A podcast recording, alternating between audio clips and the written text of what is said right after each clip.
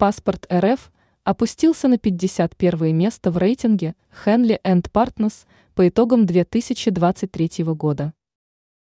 В индексе паспортов консалтинговой компании Henley Amp Partners российский паспорт по итогам 2023 года занимает 51 строчку, потеряв две позиции.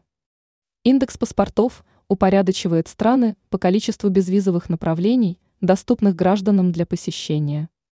В настоящий момент гражданам Российской Федерации доступны 119 направлений для путешествий, когда необходимость оформлять визу отсутствует, сообщает Henley Amp Partners.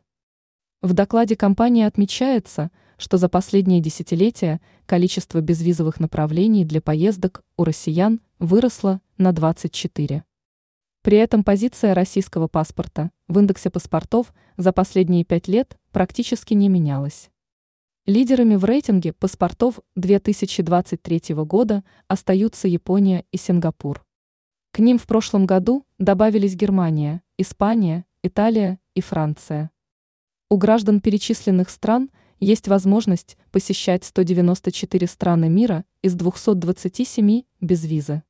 На второй строчке списка обосновались Финляндия, Швеция и Южная Корея, 193 безвизовых направления.